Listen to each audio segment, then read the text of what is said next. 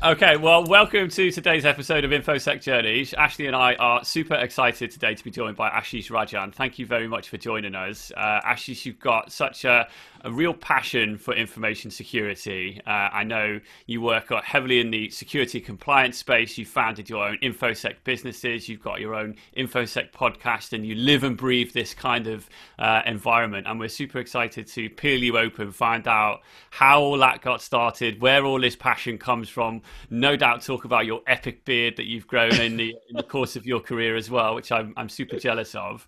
Um, so before we dive in and talk about where you got started, how you got motivated, etc., let me throw over to you. Tell us who you are and what you're all about, sir. Sure. Thank you. Uh, thanks so much for having me, Colin and Ashley. Um, so love the opportunity and uh, love the community as well. So as so for me, I started my career in uh, identity and access management of all places. I did a bachelor's in uh, engineering, and my the first thing that happened after I did my bachelor's of engineering was my Hotmail got account hacked. Not sure how many people still remember Hotmail, but that kind of gives you the age. Uh, so that was a motivation for me to kind of start exploring what is this thing? How did he or she, whoever the person was, got my so that got my I guess uh, curiosity going with with the whole hacking stream. Um, funny enough, uh, a couple of years later, I did a master's and I thought, okay, pen testing is going to be the thing for me. Then I realized I have to read a manual, and that pretty much at that point, I'm like, nah, fuck it. I just, I just can't read a manual. this is this is not me. So I took the other path of going. I got an internship for an identity and access management, um, uh, I guess, internship program. Started doing internship in the well, in a company called CA Technologies, which doesn't exist anymore, actually and um, slowly moved towards cloud security. Did security architecture for some time, did SOC, uh, managed a SOC team, uh, started participating in a startup, which was a startup out of here in Melbourne. Uh, a few of us decided that cloud is the future and we want to invest in it. So invested six years uh, into it, grow the team from me, the little old me and my boss to we, before I left, we were 30 people uh, in security, and I think we were 400 people in total in the company uh, within a span of four years, with offices in Singapore, US, and what, we were we were opening one in Dublin, but COVID happened. So yeah, um, now I work as the head of security for a company called PageUp. Awesome, nice. How how did you? So it, that's fascinating, right? Because you were with a group of guys out in Melbourne, and throughout your conversations and your knowledge, you were like, cloud is the way to go. How did you know that? Like, how did you spot that opportunity to develop? I think it was.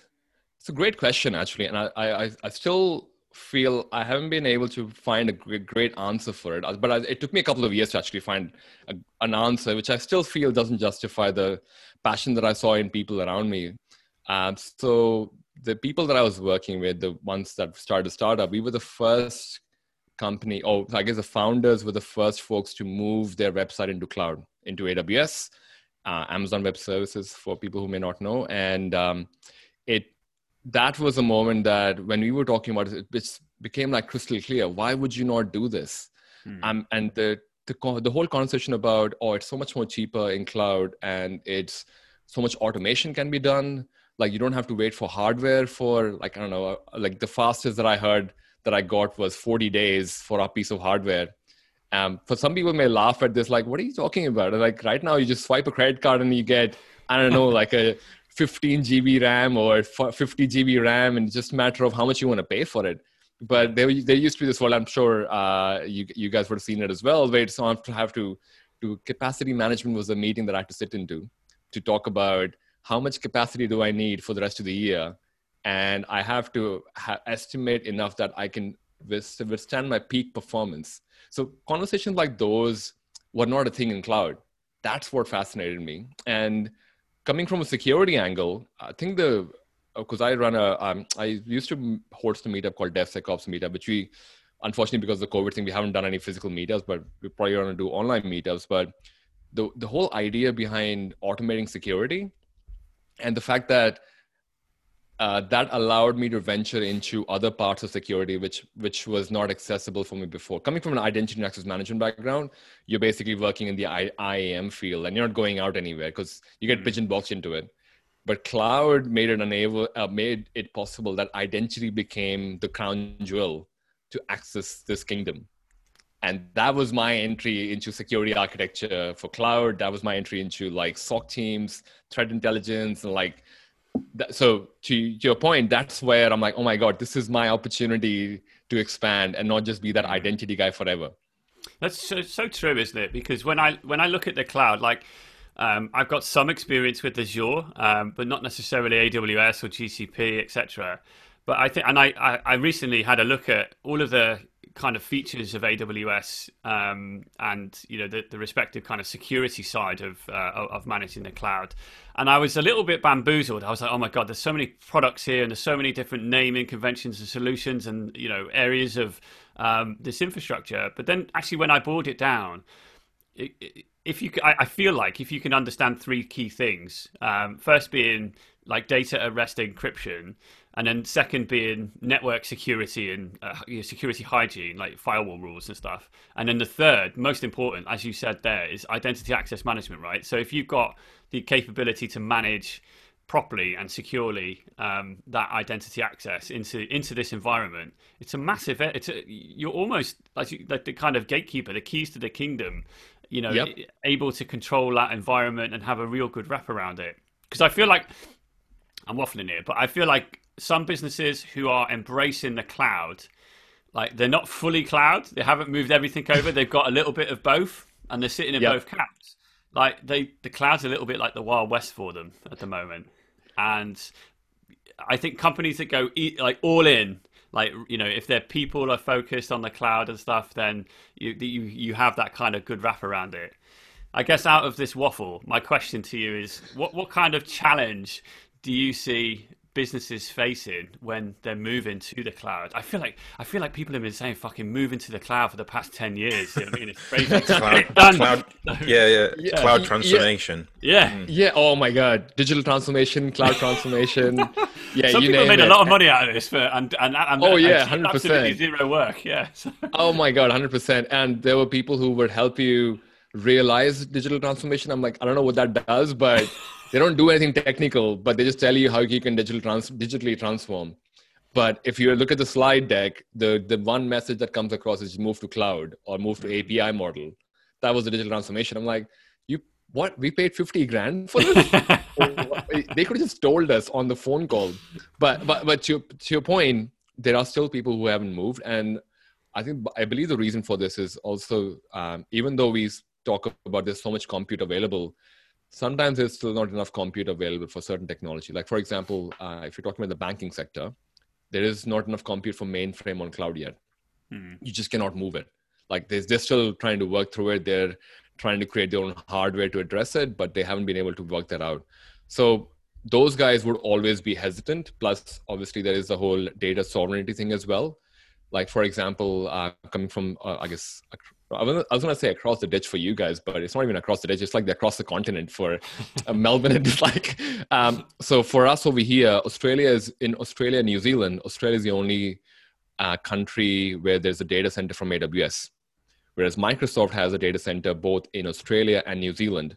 So to your point about Azure, someone who's looking at Azure might pick Azure over AWS because just for data sovereignty, in New Zealand, uh, if they want to keep the data in New Zealand, they just have to go to Azure. They can't go anywhere else. Mm. So they want to move to cloud, but there's restrictions. So there are people who are at different stages of digital transformation, quote unquote, and um, the way they've kind of gone about is it's kind of like the, the kind of two models. One is the lift and shift model, where basically just as it sounds like you lift something from data center, place it exactly as it is onto the cloud it's probably not the best thing because it costs it would definitely cost you more and it would definitely not be a great experience for your overall team. Because they feel like they're in the cloud but with handcuffs on because you can't really move this piece.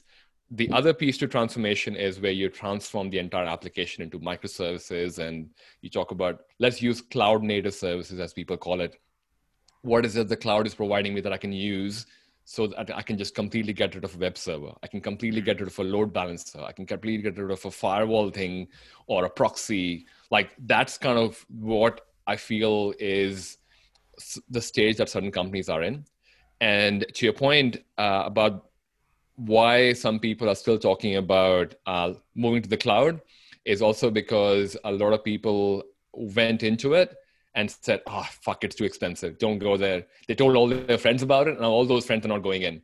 They basically yeah. said, "Nah, you know, Joe Blow told me that it's a, it's a, bad idea." He ended up spending millions on it, and he didn't like, and he, he was told he would be saving money. So that's yeah, one that's reason the thing. Well. I think if you don't understand like the nature of how the billing structure works, how you're actually going to pay for these services, uh, you've got to go into it with your eyes wide open, haven't you? And you know, have a real kind of grip on it because the perception of how much it's going to cost you can definitely, definitely put you off. I, I mean, even in like the personal space, people are spinning up little uh, instances to do, you know, SQL queries or whatever, you know, or a bit of yep. brute forcing and stuff like that. And all of a sudden you forget about your you know, AWS instance you've left running for a little while, and then you get a big, massive, massive bill at the end of it.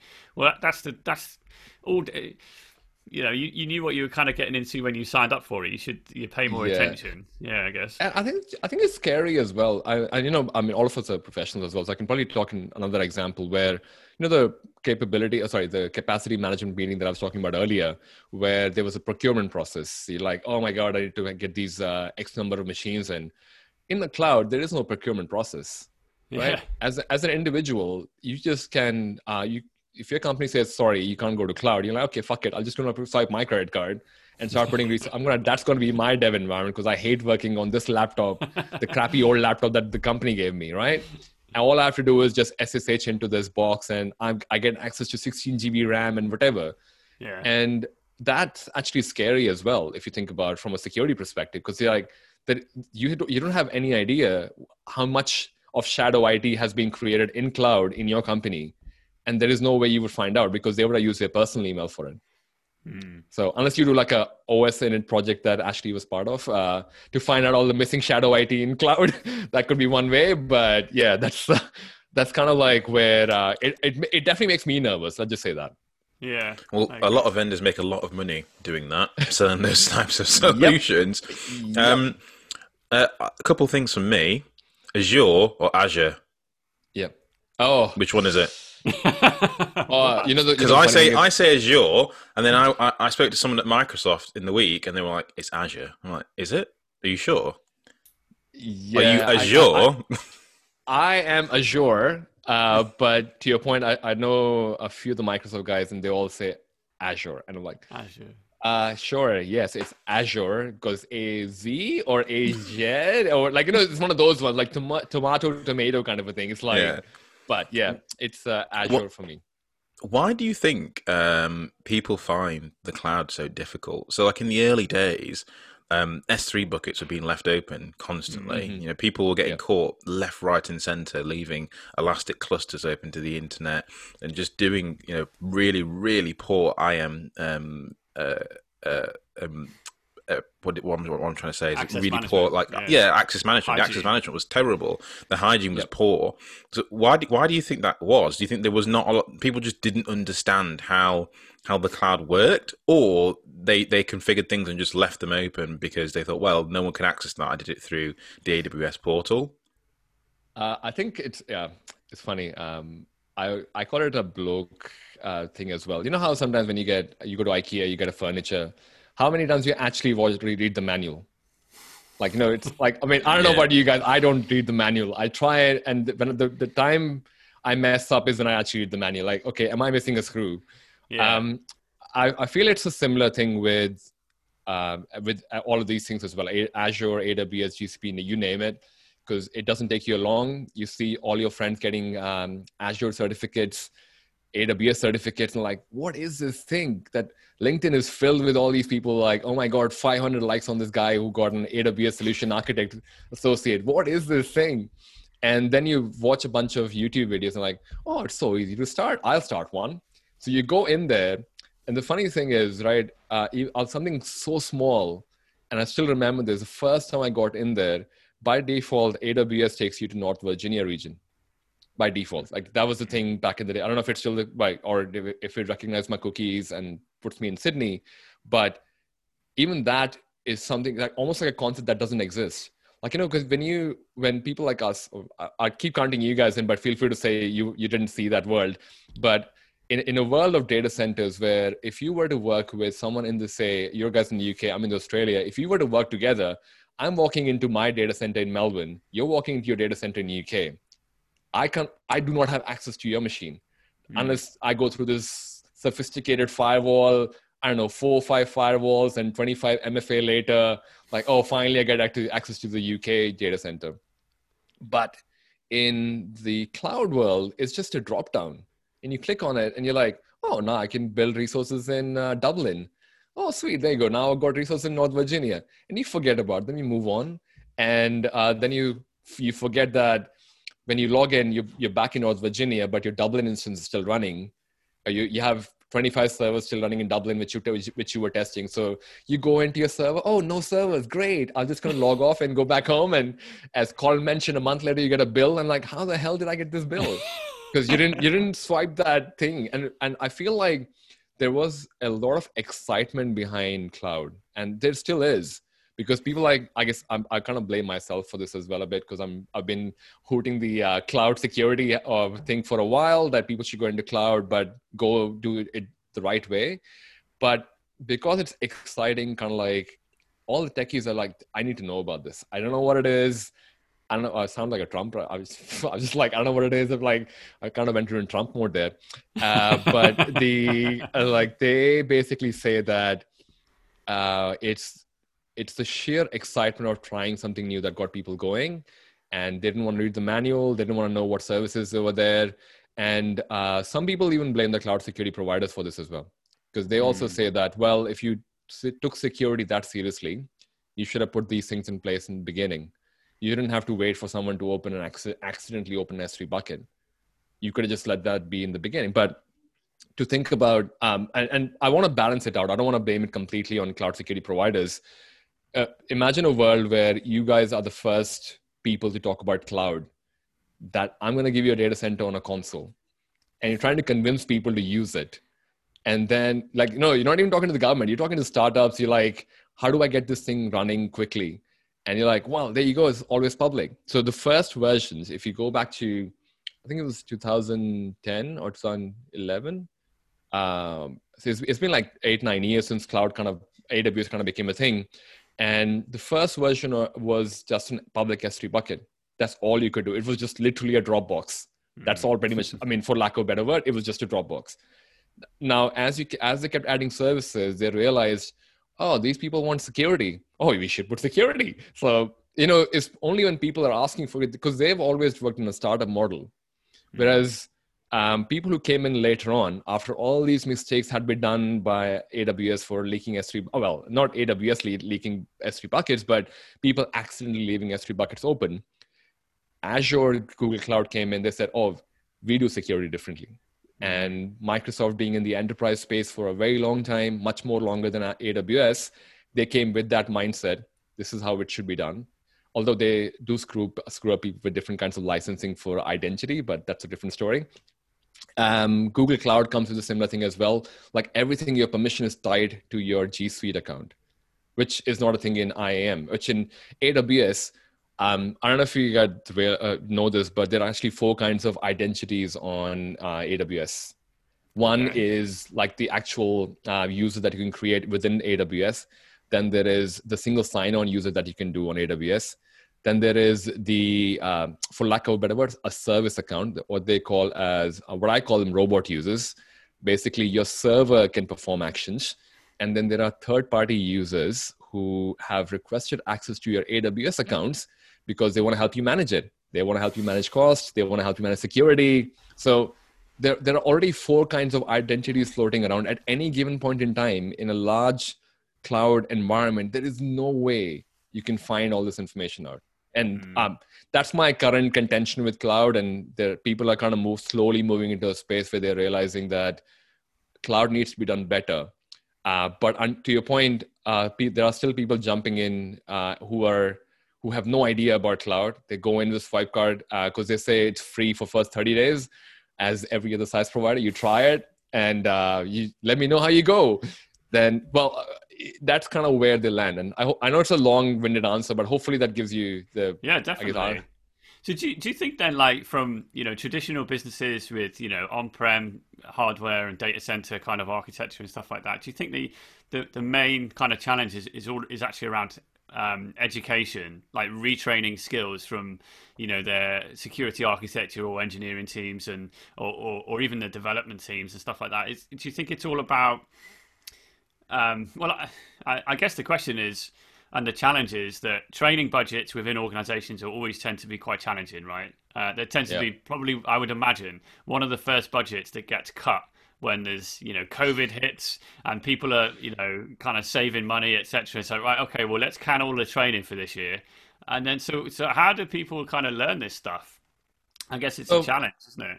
It is, and I think uh, to your point, uh, fortunately, there are quite a few people who have started recognizing this as well uh, I mean, there, there are a few providers. Uh, if you just want to learn about cloud, uh, I would say you can go on plenty of YouTube videos uh, for free content. But if you don't mind paying, I think it's only $10, $20. There's a, there's a service called A Cloud Guru or Pluralsight.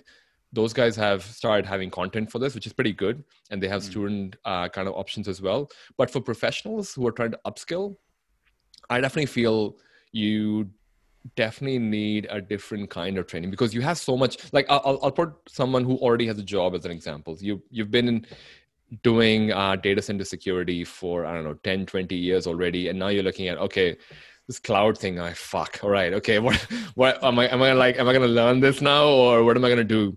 So i i definitely feel uh, there is a base foundation already present for all these people with experience. All they need is just like, how does it translate from on-prem to cloud? That they just want the translation because mm-hmm. it's not like you're all that you've learned in data center for 20 plus years is a waste.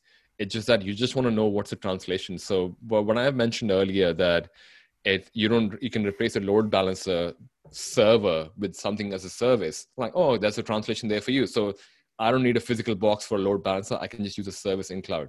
Like that kind of translation. Um, and uh, it's funny. Um, I, I, don't want to plug in my uh, Cloud Security Academy there, but there are other plenty of other people as well mm-hmm. uh, there, who are talking about this and sharing their knowledge and doing it the right way. I definitely would say that a lot of courses, like the A Cloud Gurus and all the other ones, they want you to get into cloud quickly. They want you to understand the service secure, quickly. So they all would, they would so i'll give you an example of a lesson that they would have. They would have a lesson where let's make a web, public website. They would open an s3 bucket make it public and put a bunch of files in there. And like go do it yourself. People go start doing it.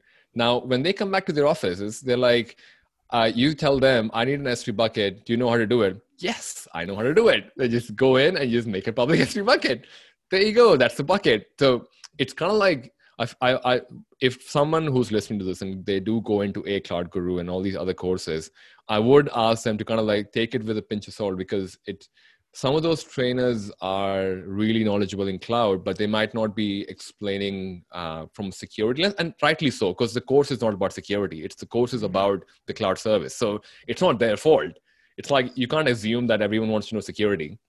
Um, so it's almost like there is training available and definitely uh, upskilling and education is a is a gap that's slowly becoming a problem for a lot of people.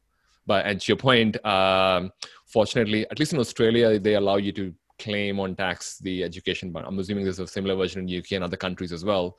So i'll definitely ask people to kind of upskill and get into that space and claim all that money so you, do you reckon then, like somebody starting out in infosec wants to break in, or maybe they've got their first role and they're, they're looking to kind of progress? This would be a kind of good area to focus on in their development. You talked about AWS certificates from like Pluralsight, etc. Yeah, um, yeah. Do you think that's a good a good kind of thing to have on the CV, the resume? I think it's definitely a good start. Let's just let's say that um, it gives so if I'll be honest, uh, if I'm hiring someone for a cloud security engineer kind of a role, I probably, if I see an associate certificate, I would, my instant thought would not be, oh my God, this guy or this guy or girl knows AWS. My instant thought would be because I've done that certificate, it would be they know about the services in AWS. Mm-hmm. It's just, it's just that they don't know how it's implemented, what kind of project it would have been. So uh, they're definitely a great start.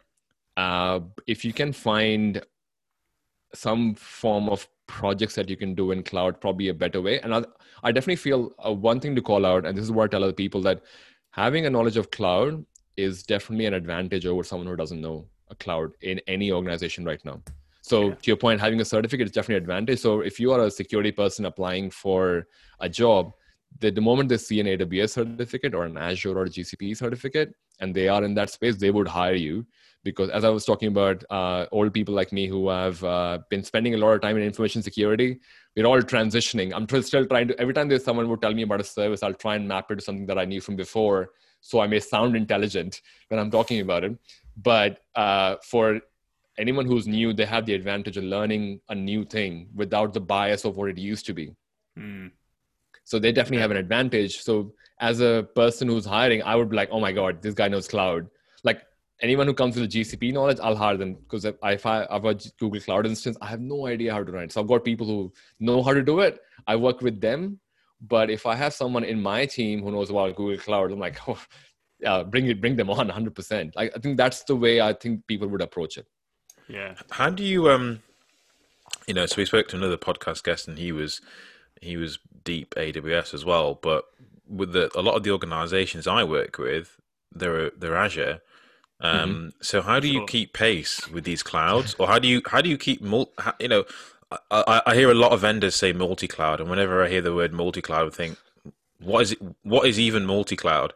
So, like, how do you I keep mean pace? Polycloud, but sure, yes. Yeah, polycloud. Yeah, because it's like, how do you how do you keep pace? Because I, I get emails from uh, AWS every week. Here's a new service. Here's a new service. Like, it yeah. almost seems impossible. Like, if I was starting in the industry now, I think I'd be too. I think I'd be it'd be too daunting to to, to go into to, to even think about looking in cloud. Um, yep.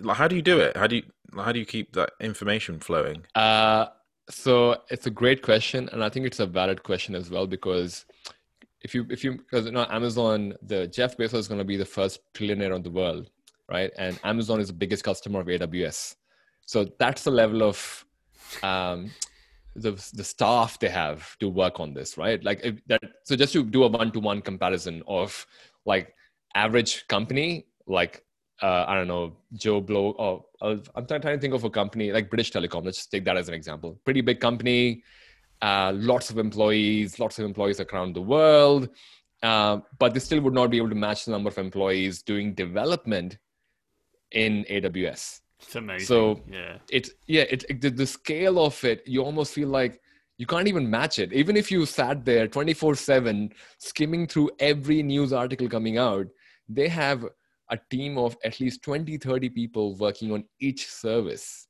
it's not right it's not entire aws that they're working on they're working on a service in aws mm-hmm. and you look at that logo, oh uh, I probably should just. Give, I mean, you can choose to give up, or or you can just go down the other path and go. There are core services which are applicable in your industry. I, I can name a few, so people kind of go, okay. Every time a news article comes about this particular service, I should look out for everything else I can ignore. Like, mm. uh, for example, their version of a server is called EC2 instance. People are uh, people still use it. Everyone who's done a lift and shift from what we were talking about earlier, they've all still use EC2 instances. There is uh, for people who enjoy containers, there's a container service, so they can translate that that skill set into uh, AWS or Azure or GCP the same goes for people who are enjoying serverless these days or Kubernetes. So there's a direct what what these cloud providers thankfully have done is a they do not care that you can't keep up, but b they realize that because we are the ones who are paying money for it, they do want to listen to us. So they do have services which we understand. So if someone is listening into a feed, because um, you will get like every service is ml service is transcode service like no which you would never use in a day-to-day basis unless you're transcoding this podcast podcast i guess unless, so that's one use case. But uh, it, i probably the way i do it is i focus only on the services. I only look at the aws security blog and i look at the services that are being used in my company. And no matter which interview you go at if someone's asking you to be uh, like aware of what happened yesterday in an AWS S3 bucket, that's pretty ridiculous. It's kind of like asking 10 years experience in cloud security and you're like, Uh, I don't think people have done cloud that much to have 10 years of experience in cloud security, but sure, because Yeah. you have it written over there, I'm going to say yes to it and pretend let just, you know, that was just a, you know, it's kind of one of those ones. You almost uh, feel I, I always find when, when people put that on their on their job the requirements. I've never been asked in an interview. So tell me, how many years experience and where did that start? Like, no one gives a shit, really, do they? It's just Yeah. they, they put it on the, the initial filter to probably hope, well, I'm assuming, kind of weed out some noise before you get to be sat in front of an interviewer. Like, I've, I've had roles where it's like, you know, you need X amount of years experience reverse engineering malware. And I thought, well, fuck that. I'll just say, I'll just go for it anyway. And you do. Yeah. And no one asks me. You know what I mean? Just- Actually, that's a good question. I never realized it until you mentioned it, Colin, that um, no one, I mean, no one's ever asked it because you're asking like questions about the technology, the problems you solved, like, and and these 10 years of experience you've had, how many times did you have? Like, no one would ask that question. I just never had that in Yeah. my career. Well, there's, yeah, a good, that's like, there's a good interview question for your next candidate. I, yeah, I feel, I feel sorry for who the next person is you're going to interview now. like how many years did you say you have oh right Yeah. five okay how long have you been like in out of these five years how much time have you spent in cloud were you updated on feed. Did you see the news that came in yesterday? And like uh, Yeah, sorry yeah, like oh, be what so about this funny. morning? Yes just to scare people off as well but So, um, so from the beginning, so what what what was your um early life like? You know, what what what dipped you into technology? Have you always been a technologist, or did you you know did you growing up did you want to do something else? Did you want to be a barber, for example? You know, look at Oh. that hair on your head. I'll, I'll, now got I probably would have loved to be a barber. Yeah. Yeah. now, right now, with the with the because um, Yeah. Melbourne is in lockdown and no, none of the barbershops have been open for four four months. Like this, my wife who's been helping me cut, cut the sides, but the top has been and the beard has been growing for a while. So. You should definitely keep it. You're a handsome man. So, Thanks, Colin. I should probably rec- uh, make sure you get me the recording of this podcast. So I can make my wife listen to this. so like, there are other people who think I look good in a beard.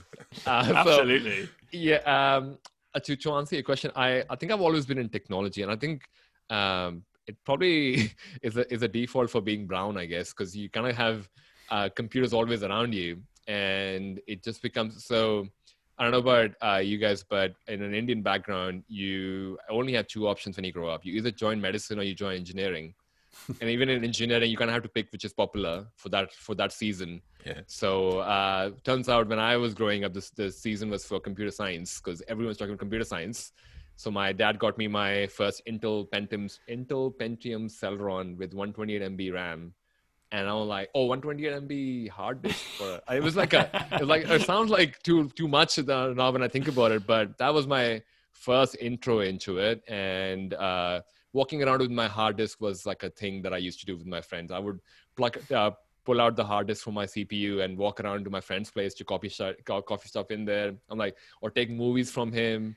Uh, by the way, don't pirate movies. It's a bad idea. Just saying. It's like this is just this is how the first version of torrent happened. People were walking around with their hard disk. Uh, that used to happen. So yeah, I kind of have always been in technology, but I didn't realize uh, I, I had a side for fashion as well for a while, fashion and uh, the the whole culture aspect of it. So um, to your point, growing up, I still probably would have still done technology, but I probably would have gone to fashion tech or something. And now I think I probably would have, because I would have think that, oh, being brown, I probably would get the technology thing anyways. Not that it would be a stereotype, but uh, fashion is something that I wasn't doing much because my dad used to have a business of clothing. And growing up, I would just see all these different kinds of clothes. He's talking about all these colors that don't match together. I'm like, what is he on about? But after being an adult, when I could start paying for my own clothes, I started realizing actually some of that opinion had flowed into me, and I would have an opinion about, uh, say, the kind of outfits I would wear, and um, yeah, that that I probably would have chosen another profession, uh, but probably still related to technology, fashion tech, probably.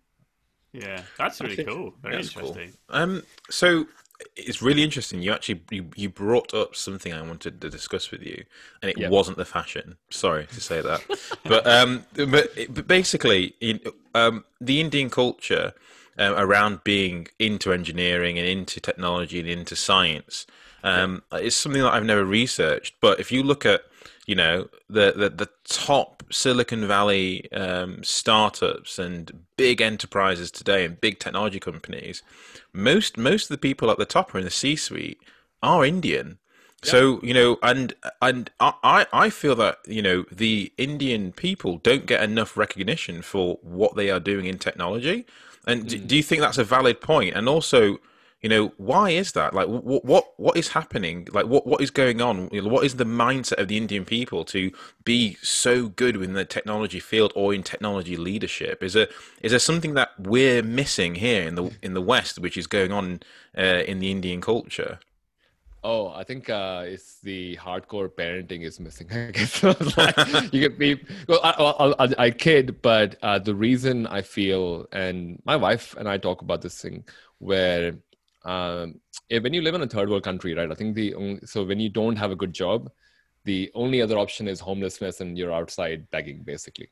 Like that. That is very real. Like I mean, uh, we're all in Commonwealth countries. UK is a Commonwealth country. Australia is a Commonwealth country. So even if god forbid you don't have a job there is some support system from the government right so you can still uh, access that and some people call it their right to access it but for a lot of uh, i guess for uh, the entire population of india you're probably or even any third world country for that matter you're on your own yeah there's no support so when you get into something i feel like uh, the way um, the reason i was talking about the season being that you only get two options engineering or doctor is because those are two professions where you make a lot of money. So parents are thinking that, oh, if my son or my daughter is doing engineering or uh, medicine, they're bound to get a good job. They will get paid well. They would have a good life.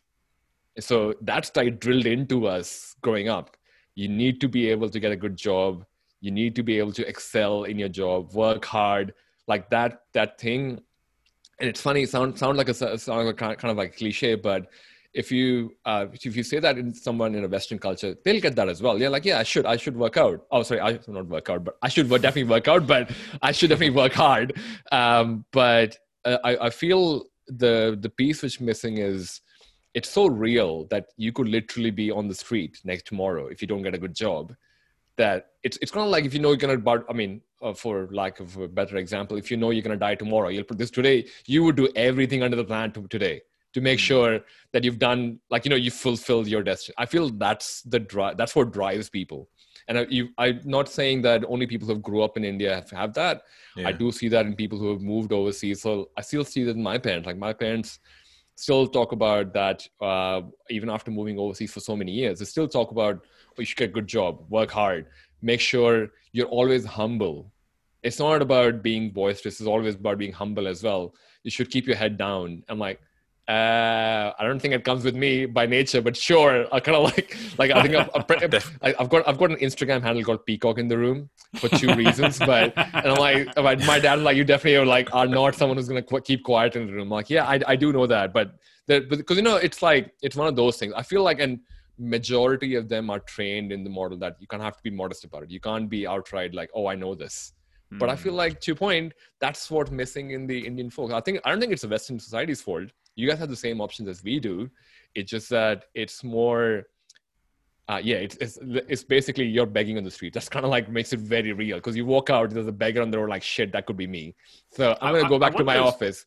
Yeah. Sorry to interrupt you. I wonder whether the um the the kind of situation with COVID and the effect that that's had on the remote working culture across the globe, how how that will change things. Um, you know, if the the opportunities to you know if you're in India, there's a lot of you know the economy is unbelievable in in, in India, and you know to go and work in a big organization and to get that good career move, I guess you know five even five months ago would be all about physically being in the right location by those offices to go and commute there to get that job. Yeah. And now there's almost like a global jobs market coming, you know, on the horizon where people can work remotely. It doesn't no one gives a shit where you work anymore. yes, about, right. You know, if you've got the knowledge and the capability to contribute, then you know, the, the, the, hopefully the opportunities have become more prevalent for people. Yeah, uh, hundred percent. Uh, I think people are recognizing it as well because that's why a lot of research centers have opened up in India as well. So a lot of the research centers, uh, whether it's within cloud security or whether it's Adobe, Google, Microsoft, there's a reason why they have their research centers there. They don't have mm. their uh, call centers there. They have their research centers there because they realize there's a lot of people who are just being bred to be really good engineers and it's like anything right if if all of us become really amazing podcasters like I don't know, we become Joe Rogan. I guess people were like, "Oh my god, these guys were born to be like," you know, like, that's right. I mean, you know, it, it it's one of those ones. The more you practice, the more better you get. Just yeah. the same goes for them, but for them, it's being drilled into it into them, and they're, since they're a kid, like mm. since you're a kid, you I mean, no one told us to be podcasters when we were an adult, so we kind of like, I mean, at least I'm picking it up as I'm going so I still have a lot of ums and ahs that I have to edit out of videos. but uh, it's one of those ones where I feel uh, that COVID has definitely changed the way people look at look at jobs now. It's uh, mm. I, it's I am surprised that the dream that we used to be sold in IT that you could work from anywhere, it it took a COVID for it to be into become a so reality. True. Yeah, that is so true. Yeah, it's unbelievable. What what kind of keeps you? You're so passionate. You're like uh, overflowing with passion for for info security. Um, I really love speaking to you. Where does that come from, and how do you stay motivated to work in this environment? Like where where does that fire? How does that continue to burn? What what is feeding that fire? Uh, so it's a it's a deep question as well. Um, I I have um, so uh, I don't actually how many people know this, but I actually have a Patreon account where I kind of do talk about this. I don't talk about it otherwise publicly. Uh, I have this desire to open a uh, a cybersecurity academy for with free education for anyone who wants to join. You only have to pay when you uh, get a job, and it, it's basically a referral. You re, you refer. So either you pay with uh, money or for the course you did, or you just refer another person to the course. That's pretty much nice that's my end goal. If I can reach that before I retire, i'll be amazing. Um, so, Cloud Security Academy that I started is basically um, first tab at understanding the education market because I don't even know. Like, I had this desire, like, what is going to be my legacy uh, if I were to leave one? And I would read about these tweets that there's a, there's a skills shortage there's a gated community cannot get into cybersecurity because these guys want CISSP with 10 years experience. like I can't get this for a junior role. Like there's not many junior roles. So my hope is to provide that, um, and this is something that I'm doing with Cloud Security Academy. The intent is not just that you do a course and thank you so much for your money and move on, but more to get you that job have uh, have agencies that i'm i guess um, i work with to make sure you get a job to the end to end thing. Not that you've great you've done a course. Thank you. Uh, I've, got, I've got another course coming next month if you guys want to sign up. Sign up like you know i don't want that because I, I feel like that yeah. I, I don't think money is uh, is a is a challenge for me fortunately touchwood uh, but uh, there's a bigger goal that keeps me motivated and i think my wife and i have spoken about this quite a few times as well because she's got a, a, a, philanthropic angle as well because she's into um, muay thai and everything which is martial arts. And she wants to teach self-defense to women in india uh, when we get old. And so i think uh, it's, it's I, we've had this thing and she's doing a lot of work in that space. She's training for it. She's uh, she has a startup as well now to kind of that would feed, feed in education.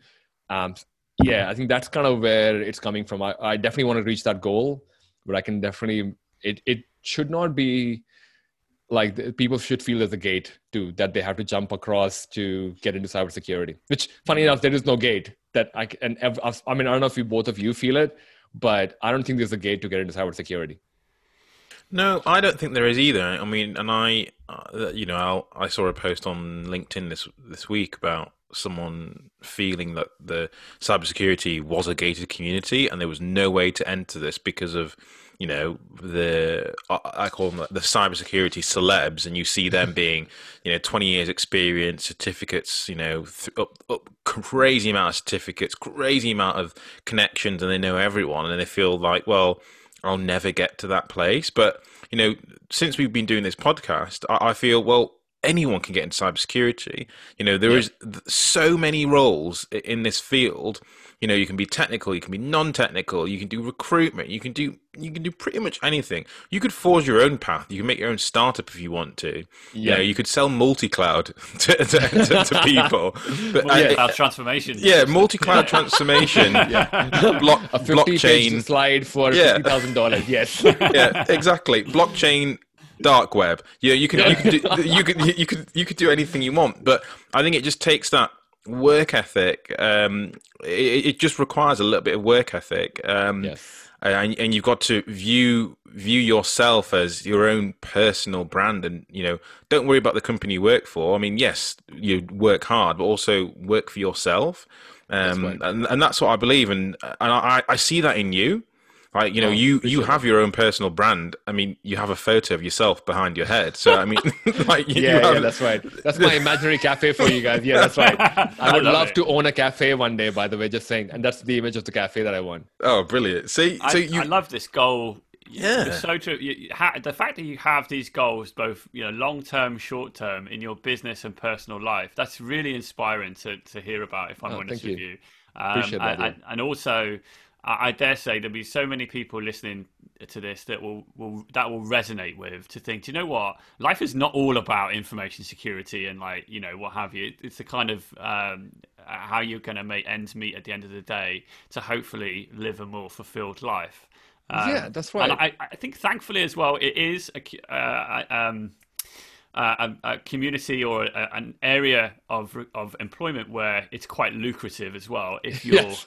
you know if yes. you know what you're doing and, and can play the game and so you can i feel like there's a lot of people that can accelerate to, on that personal goal journey um, yeah. and sometimes it, it takes a little bit of money to, to make you feel comfortable to realize 100 percent i know someone who started off as a uh, a DJ realized actually a friend of mine as well. She started as a ba- singer in a band, and she got into cybersecurity through one of the guys who was in the band.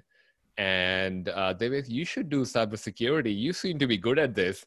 And she's like what? No. And so she uh, I, I highly respect her name is tanya janca and i respect her quite a bit. She's a really good friend as well. And uh, it's funny uh, she was talking about the fact that how random uh, backgrounds can get you into cybersecurity as well. She's like, I was mm-hmm. just singing my heart out in, in this concerts, and suddenly it's like, you should do cybersecurity. Like, you would be good at this. Um, and uh, and I know another person who was a DJ. Uh, and to your point, it's it's all ends to me. It's all the end, and if, at the end, it's all a job, right? As and we're all doing a job. Like, if you were to compare this to any other job out there, probably not medicine. I feel because that's life threatening uh, or unless you work in one of those operational technology environments where mm. I don't know you you're working in a nuclear plant uh, or uh, like you know that probably could be serious. But anywhere else, if it's a software or a phone or one of those ones where like yeah, worst of worst, really that can happen. Someone would not be able to dial a number. Great, like he's alive or she's alive, and they can still continue to DJ or jam or whatever they want to do. Like I definitely feel. I'm funny. I'm glad you mentioned the lucrative part. I didn't because I, uh, I, was part of a panel once and um, some similar question was asked about why should people join the cybersecurity, and I said the lucrative part, and people in the panel like. How much do you get paid? I'm like, I, I mean, I don't know. Like, I guess I paid decent enough, but I don't know. Like, how much do you guys get paid? Yeah. Uh, not enough, probably. Uh, but to, to your point, it's such an interesting topic because that also makes people think it's gated because you get paid so much mm-hmm. because mm-hmm. that's why all these super elite people who made it there are the guys and the girls who are getting paid so much because uh, to uh, Ashley's point, they've done all these certifications, they've spent so many years in this, and they know everything. But when you talk to these people, they're all down to earth. They all are happy to share information. You talk to them about, oh, I'm looking for a job. All you need to do, to Ashley's point earlier, is uh, I guess if you can network early, early enough with people, find out what what what would make you more employable, whether it's a certificate or whether it's doing projects on GitHub or whether it's learning about cloud. Like, if you just find that information out, they would hire you. They would see mm-hmm. the dedication that you're putting in they i mean it would be foolish of someone to just may, ask you to do something and tell you like well that's not good enough because yeah. they're the ones who told you in the first place so you know they, they'll definitely hire you if no one else hires you they would hire you so 100% man it's a great field to be in yeah without a doubt and i always feel as well i mean we, we kind of mentioned it about the uh, before about a skill shortage and stuff. And my, my, personal opinion is that there's not necessarily a skill shortage. It's just that maybe we're articulating the wrong kind of skill set that we're looking for. Um, yep and I, I honestly think that one of the core key skills that I look for when I recruit people and I, I look to kind of display myself is this communication factor of being mm-hmm. able to you know translate if so if you want to um, articulate a strategy to move to the cloud well coming out with all the fucking buzzwords about aws and how you know transformation digital blockchain blah blah blah that ain't going to get you nowhere but if you can translate it into real terms that are you know a cto or a cio can really understand that that's actually what is probably going to elevate your career quicker because this you that's know right. that C-suite will be like, this guy knows what he's talking about. He speaks my language. Yeah, Um, yeah, more relatable. Yeah, hundred Yeah, more percent. relatable. Uh, Yeah, otherwise, if you, the moment you talk about, oh, I had this hack, which is I got the blue screen, and the CISO is like, oh, the CIO is like, this guy's talking about some blue screen shit. Can you get him out of here? like, Yeah, yeah, Who's Yeah. who in this room can actually tell me what's really happening apart from the whole blue screen thing? yeah. That's exactly right. Yeah, it's fascinating. Isn't You it? know, it was interesting you say about cybersecurity being lucrative um, as a you know earning potential, and I do think there is there is an element where you can earn you know a decent amount of money very quickly or really early on in your career. But then there's there's also a flip side where there's a lot of organisations um, are, not paying enough for the roles that they're putting out, so they're Mhm. expecting a lot for not for for very little. So I don't, and I don't know what it's like in Australia. So if anyone doesn't realize you you know you are Australian, um, or you, you you at least you know you you live in Australia. What, what is you know what is that kind of perspective? You know, do you have organisations out there that pay that pay correct because they understand they understand the field and how difficult it is, um, or they just pay the least as possible because they, maybe they don't view cybersecurity as that important to their business?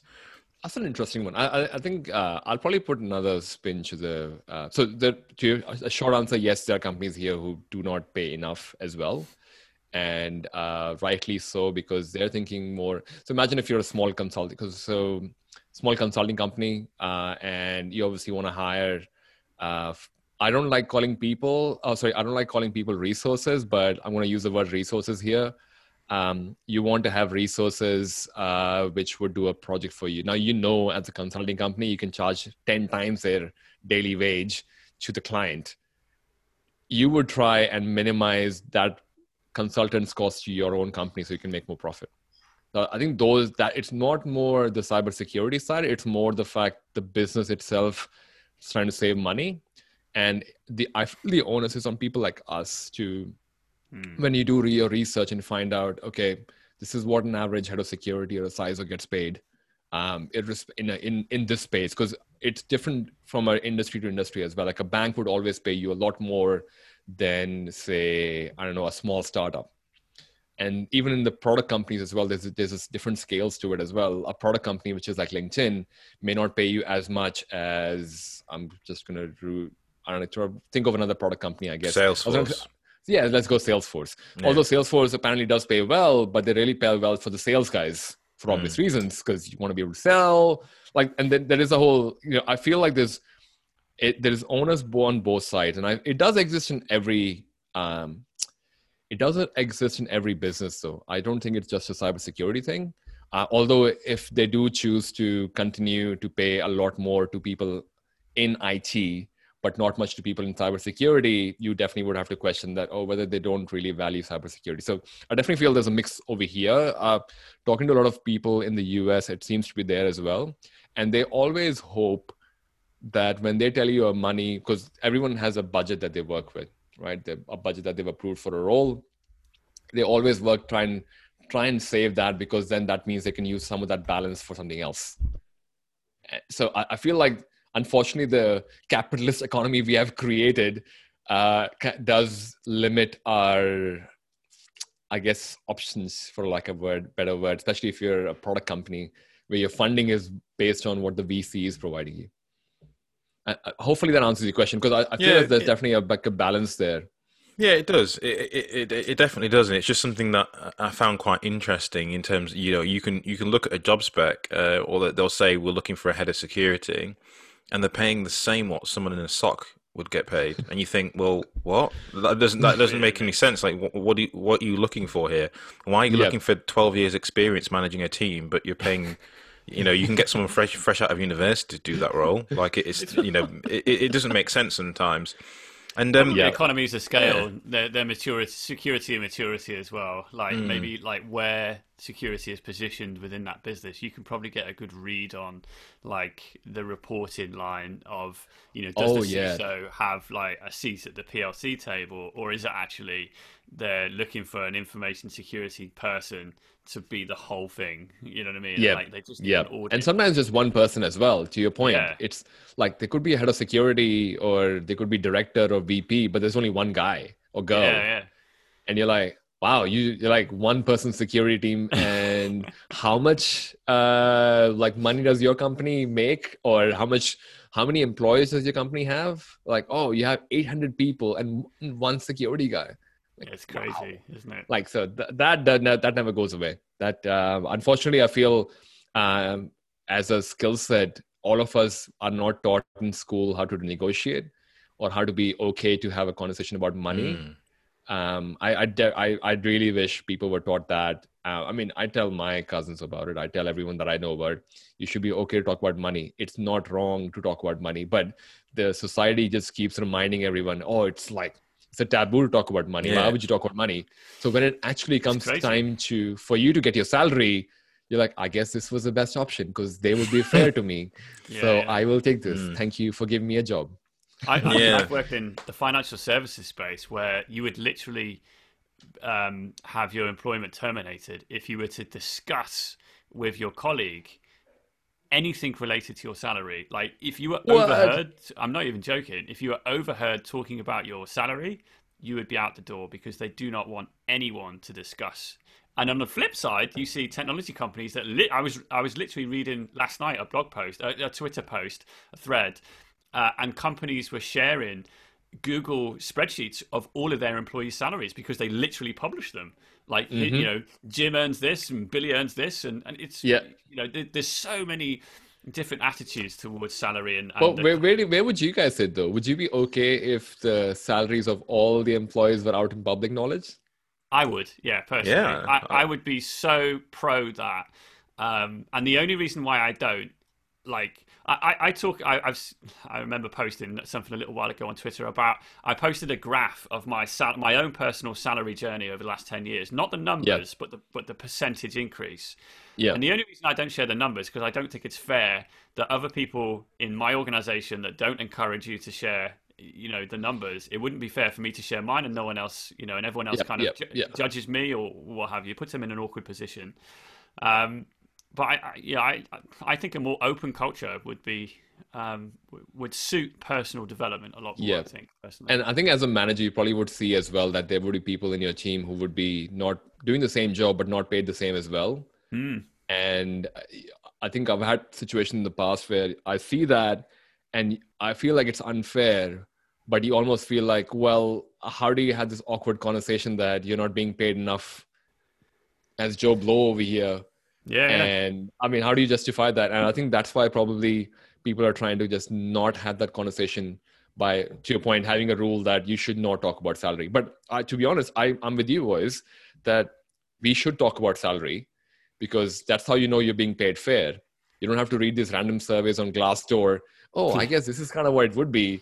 But then oh it's a us version so i don't know what's in the uk or what's in australia. So i guess it'll be around this figure. Like you know you, we're all making guesses Hmm. for what it would be. But then you talk to the actual person, he's saying half of it, and you're like, but the Glassdoor review said this, and you're like, that's US. That's not Yeah. Australia. That's not UK. And you're like, And okay. it works so it, it, it's crazy isn't it it really is um Yeah, li- listen yeah. I, this is this is a fascinating topic that honestly i could continue talking to you so long about and you are a guest because of your passion that you're you're you're very inspiring to speak to. You're super knowledgeable. I think we'll definitely have you back on the show if you'd if you if you'd like to come back. Um and we find this a lot ashley and i that Yeah. we, we speak to so, in, so interesting people that we just run out of time. And we there's not enough time in the podcast to keep going and going. So I, but we'll definitely make another episode with you because not only to talk about your um uh, the history of where you got started and your passions and motivations which i definitely want to explore more but also to see the progress of your beard and uh, and how that's kind of getting on throughout lockdown I, I want you to come back and show us what, what style it is next time as well Oh, yeah, sure. Uh, I'll, I'll probably get the mustache going by next time. I'll just, I'm going to be like just doing this the entire time. well, yeah. Ne- next time, what we'll do is we'll get all all of you cloud cloud experts in a room, And you we can should get just Steve fight it on. out. We should get we should get Yeah. Steve and Ashish uh, on because Steve, our first guest, he's got the biggest beard. He's someone I super. Oh yeah, I saw I saw that video. Oh my god, that's like I don't know how many years he hasn't shaved for. Oh man, he's. He, I used to work with Steve, and, and you mentioned your wife does Muay Thai. Steve is into Muay Thai as well. So you, you- Oh, you- really? You, guys would definitely be good friends, I think. So yeah. Oh yeah. Well, you know that that's how we solve arguments in my house because put the gloves on it pretty much. Unfortunately, I don't know if I want to get into that part. So I love that's it. why I have to I have to learn the skill as well. Well, listen. On that note, you've been a great guest. Thank you for taking the time to join us, and uh, I can't wait for everyone to, to hear this episode and learn about your journey and your your insights into into what it's like in infosec. So thank you. Thank you.